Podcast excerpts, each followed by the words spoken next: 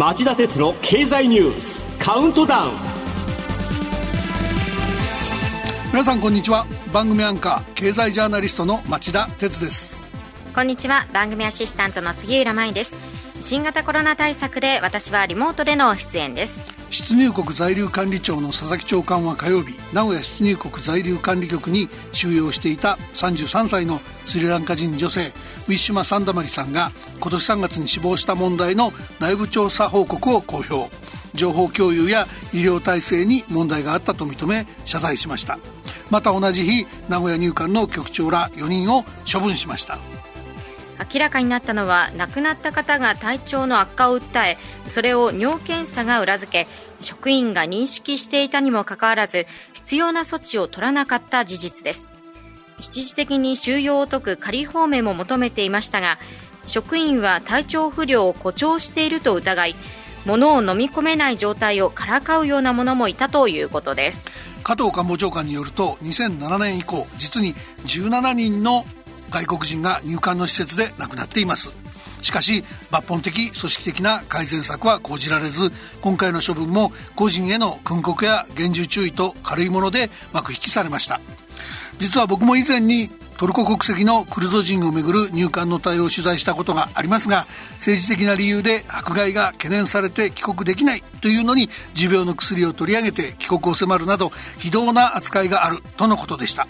在留資格が在留資格がなければ人権を認めないという入管のビヘイビアは絶対許されません。理不尽なニュースは後を絶ちませんが今週も僕が厳選した10本のニュースをカウントダウン方式でお伝えします。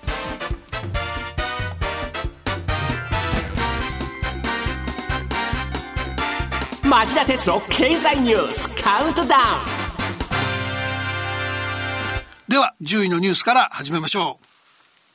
アメリカ軍のアフガン撤収を睨みテロを警戒か。中国が月曜日から5日間ロシアと内陸部で合同の軍事演習。アメリカ軍のアフガニスタン撤収によりイスラム過激派が新疆ウイグル自治区の独立派などと連携することを警戒し中国軍とロシア軍が内陸部の寧夏海賊自治区でテロ対策と銘打った合同軍事演習を実施しています。中国はウイグルの独立派をテロ組織と位置づけています。杉浦さんここでは3つのこと言いますね。はい一つ目は中国はこの演習をアメリカ軍のアフガニスタン撤退後睨んだ措置だ。かの地のイスラム過激派と連携して新疆ウイグル自治区の独立を主張する組織が活動を活発化させることを警戒しての軍事演習であると説明しており、まあ、これ自体は嘘ではなさそうだということ。で、二つ目は、とはいえ中国には南シナ海、東シナ海といった沿岸部と内陸部の両方で同時に、つまり二正面での軍事作戦を遂行する十分な軍事力があると誇示する狙いもあるんじゃないかということです。実際、先週金曜日から5日間、イギリスの最新鋭空母の派遣を念頭に中国は南シナ海で軍事訓練を実施するとしていたからです。最後は、なので中国の軍事力強化は警戒を怠れません。麻生財務大臣が火曜日の記者会見で防衛費は相対的なもので相手の軍事費が伸びればそれに合わせて対応するのが当然だと述べたのはやむを得ない見解ではないかと思います。ですが防衛に名を借りた予算には無駄遣いが懸念されるものもあるんです。次の第9位のニュースを聞いてください。重要土地利用規制法の成立を踏まえ、政府がまず自衛隊の拠点など600カ所の指定を検討。昨日の日本経済新聞長官によると、6月に成立した重要土地利用規制法を受け、政府は外国資本の取引を規制する指定区域の検討を始めました。自衛隊のレーダー施設など600カ所程度の防衛関係施設のほか原発周辺を想定します10位のニュースでコメントしたように直接的な防衛費の増加はやむを得ないと思いますが防衛関連というと政府与党国会には過剰反応する嫌いがあるのではないかと僕は懸念しています例えば、日の丸半導体の育成は国際協力、競争力を失って市場から淘汰された業界を国策で立て直そうとするゾンビ企業支援というか、死滅した企業を棺桶から引っ張り出すような話です。一方、ニュースの重要土地利用規制法は、結果として自衛隊の基地周辺などの土地売買を難しくして、かえって自衛隊が地元から迷惑施設と煙たがられることにならないかと危惧する、危惧する、えー、防衛省幹部がいるんです。まあ、財政も逼迫してますからね、安易な関連予算の膨張は問題です。チェックすべき新聞テレビの役割も重要で、無駄遣いを煽るような報道はくれぐれも慎んでください。続いては第8位のニュースです。水曜日、中国の地方裁判所がカナダ人起業家に懲役11年の判決。アメリカの要請により、カナダでファーウェイ幹部が逮捕された直後の2018年12月に報復のような形で中国で逮捕されたカナダ人について中国の地方裁判所は国家機密を海外に提供したとして懲役11年の判決を下しました。カナダではそのファーウェイ幹部の最終審理が現在行われています。はい続いて第7位のニュースです。火曜日アメリカ議会上院が110兆円規模のインフラ投資法案を可決。一部共和党員も賛成し暗号資産への課税強化も財源に1兆ドルおよそ110兆円規模のインフラ投資法案が民主党と一部の共和党員の賛成によりアメリカ議会上院で可決され今後下院で議論されます。企業増税を見送る代わりに暗号資産取引に対する課税を強化し今後10年間で280億ドルおよそ3兆円の税収を見込んでいます。はい続いては第6位のニュースです。感染再拡大で街角景気に再び暗雲。失業は長期化も。火曜日発表の景気ウォッチャー調査と労働力調査で浮き彫りに。内閣府が発表した7月の景気ウォッチャー調査は23ヶ月先の先行き判断指数が前の月より4ポイント低下しました。一方労働力調査では失業者全体が増加するとともに今年4月から6月の失業者のうち1年以上失業している人が3割以上を占めていることが分かりましたやっと一息つきかけた経済ですが、コロナ危機が過去にない深刻な状況になっており、再び悪化するのが避けられそうにありません。続いては第5位のニュースです。新型コロナワクチンが不妊につながるという情報のリツイート。わずか29アカウントの計473件の投稿が5万3000件に増幅していたことが日経新聞の調査で判明。日本経済新聞の調べによるとワクチンが不妊につながるというツイッター上への投稿が1月から7ヶ月間で11万件11万件ありましたがその半数の5万3000件はわずか29人の投稿が発端だったことが分かりました。えー、この種の誤った情報を判断材料にして新型コロナワクチンの接種を躊躇している人が多いというのが僕は心配でたまりません、えー、ネットには検索機能が働いたり掲示板や SNS に似通った意見が集まったりして利用者が偏った情報ばかりに囲まれてしまうリスクがあります。意図的に普段と違う、えー、情報に幅広く当たることが大切なんです。今から今更かもしれませんが念のため申し上げておきます。気になる情報や大切な判断に関わることは信頼できるサイトや別のメディアでダブルチェックする習慣を身につけるようにしてください。続いては第4位のニュースです。オリンピック効果なくメディア各社の調査で内閣支持率が最低に東京オリンピック終盤から終了後に報道各社が実施した世論調査で菅内閣の支持率が相次ぎ政権発足後の最低を更新しました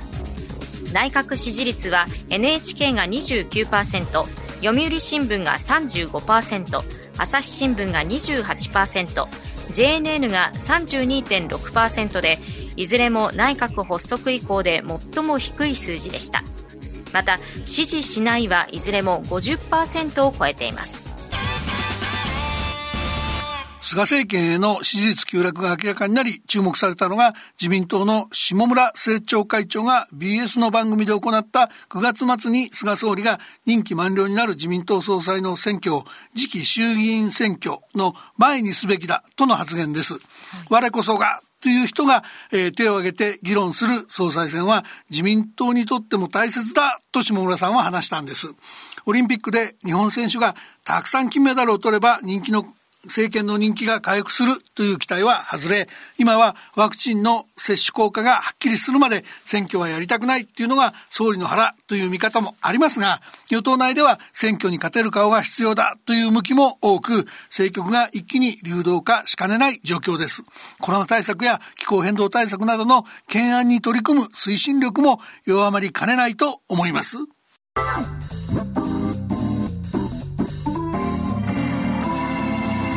町田鉄の経済ニュースカウントダウン。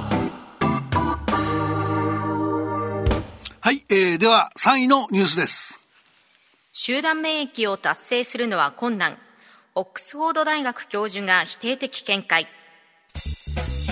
火曜日アストラゼネカ社とワクチンを共同開発したオックスフォード大学のポラード教授がイギリスの国会議員らにデルタ株が拡大する中集団免疫の獲得は困難だと警告しました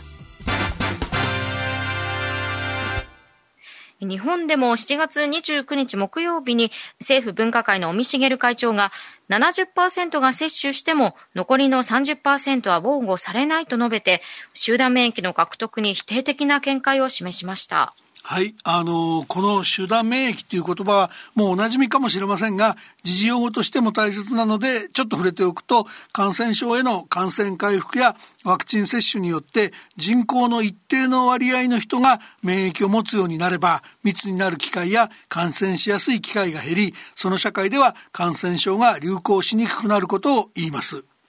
で、どの程度の人が免疫を持つと集団免疫が確立できるのか。これは、えー、ワクチンの効果やウイルスの感染力によって違ってきますが、新型コロナウイルスでは当初6、7割の人が免疫を持てば良いと見られていました。